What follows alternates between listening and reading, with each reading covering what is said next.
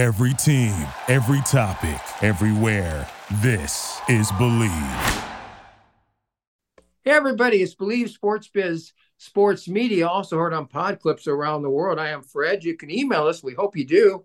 Sportsfred at AOL.com, along with Mark Mancini, the world's worst sports handicapper. Art Source, who used to kick for the Rams and the Trojans of USC. And let's start with college football. Somewhere between 1,000 and 1,500 uh, student athlete football players have uh, already uh, joined the transfer portal. Uh, the NCAA coming up with this ridiculous idea uh, four years ago. Now the courts are taking one side or the other. I'm totally confused. All I know is more trades are now made basically in college football than the uh, National Football League. Art, since you played, talk about it. Well, what's crazy, Fred? There's 11,340 scholarship athletes at the 135 schools. 1,500 of them, which is about 10% of them, are in the portal right now. And here's the sad part it's like musical chairs. There's only chairs for about 750 kids. So there's going to be another 750 kids. They're going to wind up going to FCS schools or having to not play football anymore. And, you know, that's kind of a scary thought. And, and you know, we had Ed Berliner on our uh, Sports Overnight America show, and he brought up a great point that I hadn't even thought about. At what point in time, at what point in time are these kids going to realize that uh, it's their chance to make a lot of money and they have to get busy? And, you know, I, I always thought if the coach left, you should definitely have a chance to move to another school. But you're going to eventually have guys who are going to play for five or six different programs in their careers in college. And I just can't understand that being the right thing. The kid JT Daniels from USC, uh, I think he's played it now four, right? If I'm yeah, if I'm... right. And he officially retired from football because he, he he had he had a suitcase that looked like George uh, Bailey, you know, with all the different things on it. Mark, Mark, uh, both Art and I have always been on the college uh, players' side. What What are your comments about uh, the transfer portal? Thousand to fifteen hundred kids already jump in, and what are your thoughts? Show me the money.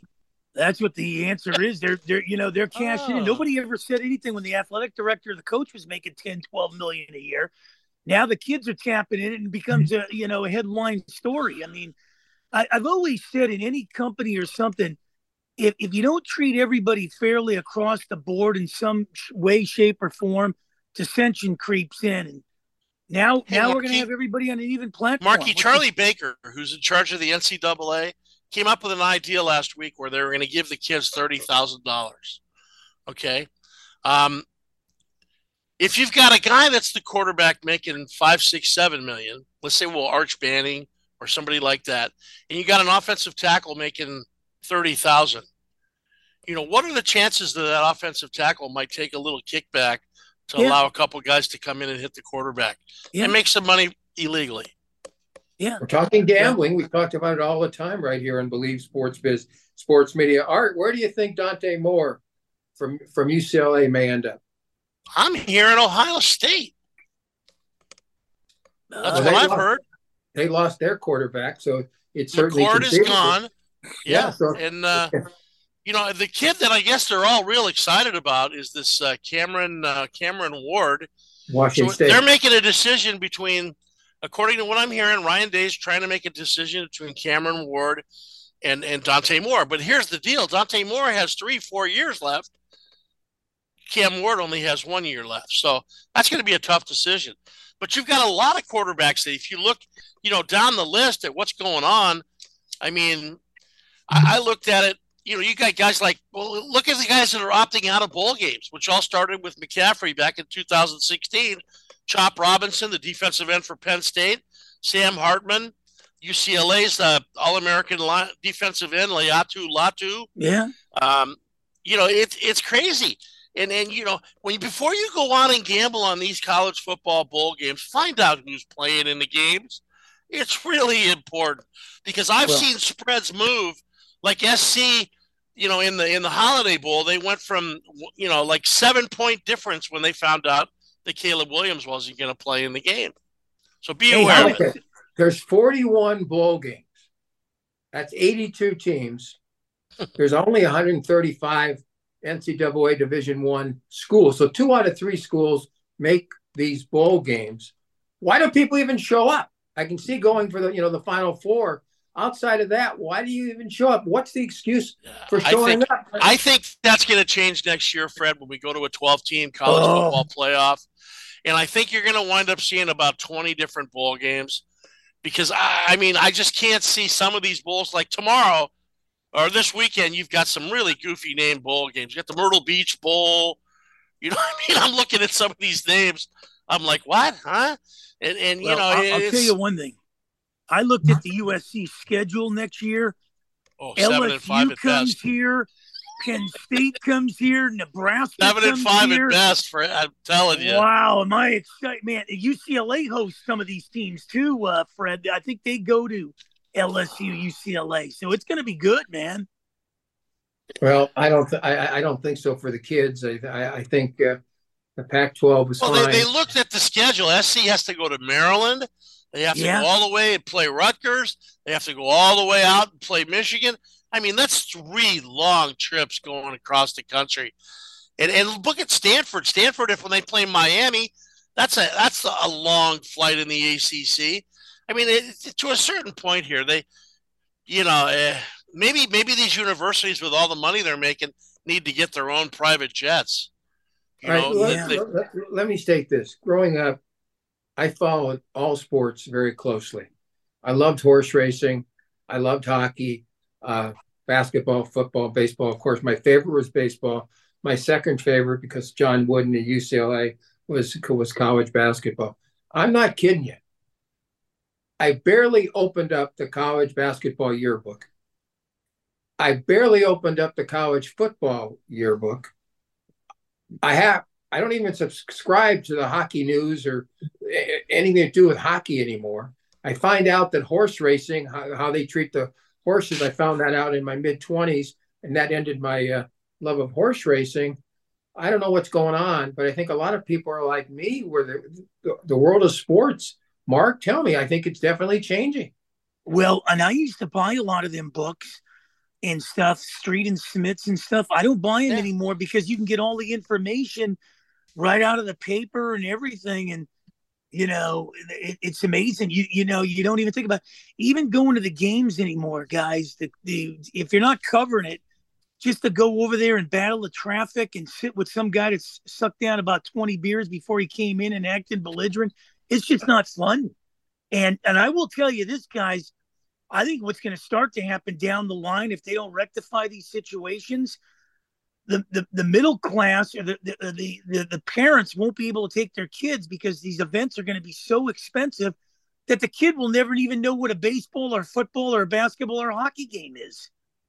Art, agree or disagree? What do you think? I, I I kind of agree with him on that. I mean, you know, at a certain point in time, you know, you, you jump in the shark here, and you know, I, I, was I made a joke writing one of my articles the other day. I said, "Boy, pretty soon Dodger dogs, even though they don't make Dodger dogs anymore, are going to be over twenty bucks." And one of my wow. buddies said, "Artie, I went to a Dodger game last year. They were twenty two dollars already." Oh so I'm saying God. a twenty two dollar hot dog. Seriously? I mean, what? I told what, you what guys, family of yeah, go I'm ahead. Cheap. I park outside where the police academy is. I walk in with my hoagie my big water without breaking that thing, and I'll sit in the two hundred dollar seats till they right. kick me out. Ar- Ar- Artie brought up the Dodgers. Let's discuss the Dodgers and deferring ninety-seven uh, percent of oh, uh, Connie's money. Art, talk about it and explain to the world because I don't get it. Uh, what are we doing, Rob Manfred? I don't know if many of the teams. I'm talking general managers even knew you could defer 97%. Well, no, no, and that was all part of this great article that, you know, I read today, you know, and, and they talked about the fact that even, you know, Stan Walters and, and Friedman, you know, they wanted to bring up deferring some of this money and, and the Ohtani's own people brought it up. And they looked at each other and said, wow. Now, at what point in time did one of these guys or Stan Kasten get on the phone with Manfred and say, is this legal? Or did they just go ahead and ramrod this thing through? And now you know, I could see Joe Torre and, and Rob Manfred in the New York offices of Major League Baseball going, Uh-oh. "What are we going to do now?" You know, because I mean, here's the deal, Fred. It's a great contract, but what's that money going to be worth in 2036 or 2043? And we go back hmm. to Bobby Bonilla. I mean, he was he signed one of the great contracts of all time. Still to this day, being paid over a million dollars a year by the New York Mets, even though it's probably been three Mets owners different since he signed that contract. Oh, but I mean, it, it opens it up, and we've talked about it so many times on Sports Biz LA. Right.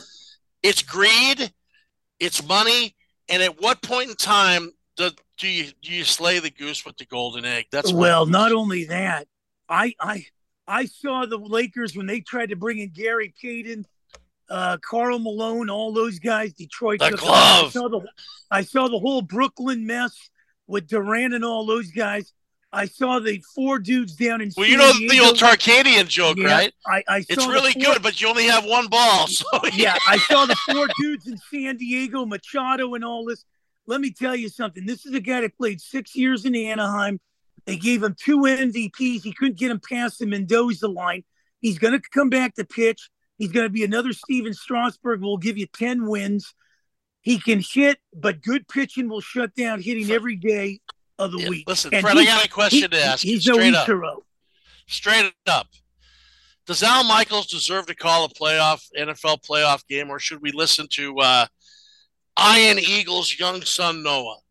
Noah's 27. Al 79, NBC made the decision.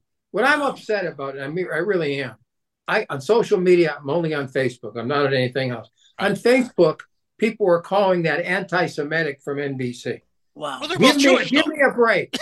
first of first of all, Noah is also Jewish. So yeah. we got one Jewish uh, play-by-play guy replacing another Jewish play-by-play guy. So how can that be anti-Semitic? But well, where would Noah, I, where would Noah Eagle be without his father, Ian Eagles? What I oh, want no, no, it, it, helped him to get got his job. I mean, and, and Al's father was Jay Michaels, very big. Have any of you listened to him do the uh, do the uh, Clipper games? I haven't had a chance to listen to no, to, uh, really. to Noah. Again, again, I, I have not listened. But, but but let me just state this about this anti-Semitic nonsense. Right. There are people that I know that are afraid to go to synagogues. I there are people that I know yeah. are, are afraid to go to mosques nowadays with what's out there, the Israeli Hamas war. Would you send and, your Would you send your granddaughter to Harvard right now, Fred? Yeah, yeah. You know, and Trump started a lot of all this nonsense with you know his pushing uh, the words like concentration camp and vermin and things like it. But anyway, the point I'm trying to make is so you can't say everything is anti-Semitic. What's anti-Semitic is somebody shooting a synagogue. What's anti-Muslim is shooting yeah. a mosque. That's important. Right. I right. think Al Michaels is one of the great announcers of all time. Do you believe in miracles? And you know, forty something, fifty something years of doing a great job. The point being, don't use anti-Semitism in this case because it sort of puts down. Has he lost a little zip off his fastball?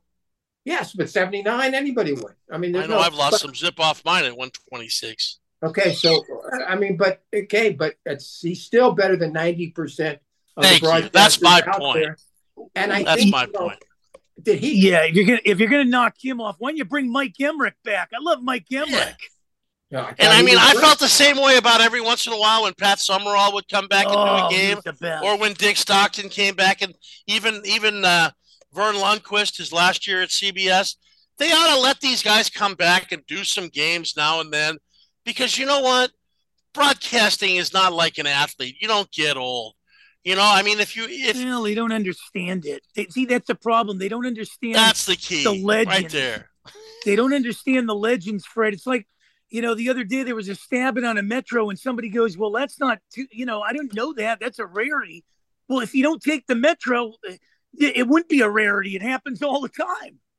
All right, know? one final one final uh, uh, question comment here. Let's talk about Monday Night Football. I think it should be an interesting game for a lot of reasons. Uh, the Eagles have lost two in a row. They're 10 and three. Seahawks have dropped four in a row. They are six and seven. The question is Geno Smith start or Drew Lock start? Uh, uh, the Eagles on the road, a four point favorite. Art Source, who do you like? Um, I got to go with Seattle in this game only because they're. I think they're going to be playing for uh, for Pete Carroll's career. Um, I think it's a tough place to play, and to be honest with you, the Eagles look really beat up, and that's a heck of a long flight to get to to Seattle. And it's a very, I mean, the 12th man in Seattle can make a key there. And anytime I get a a Monday night football game where I have a home team underdog, I like to go in that direction. And that's been over years and years. What are your thoughts, Mark, Marky? Mark, Mark, you are the world's worst sports handicapper. Who do you like on Monday night? Well, you know, I always stick with it. You know, Fly Eagles Fly, doing that show out of Philly. Blessed to do that one.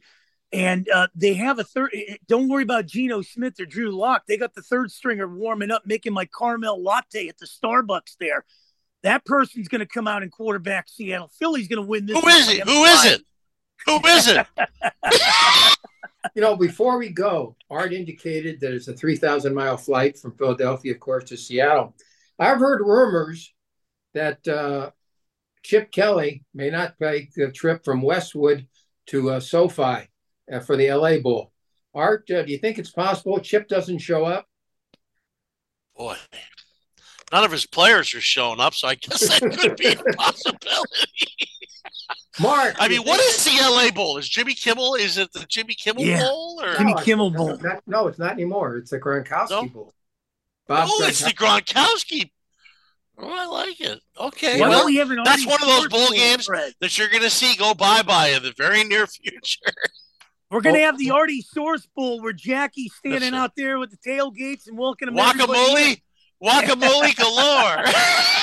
Free chips All right, for. Mark, for Art, I'm Fred. For Mario, thank you guys and gals for listening to uh, BLeav Sports Biz Sports Media. Also heard, of course, on pod clips around the world. We will see you around the corner. I promise. Bye, everybody. Thank you for listening to BLeav. You can show support to your host by subscribing to the show and giving us a five star rating on your preferred platform. Check us out at BLeav.com and search for B L E A V on YouTube.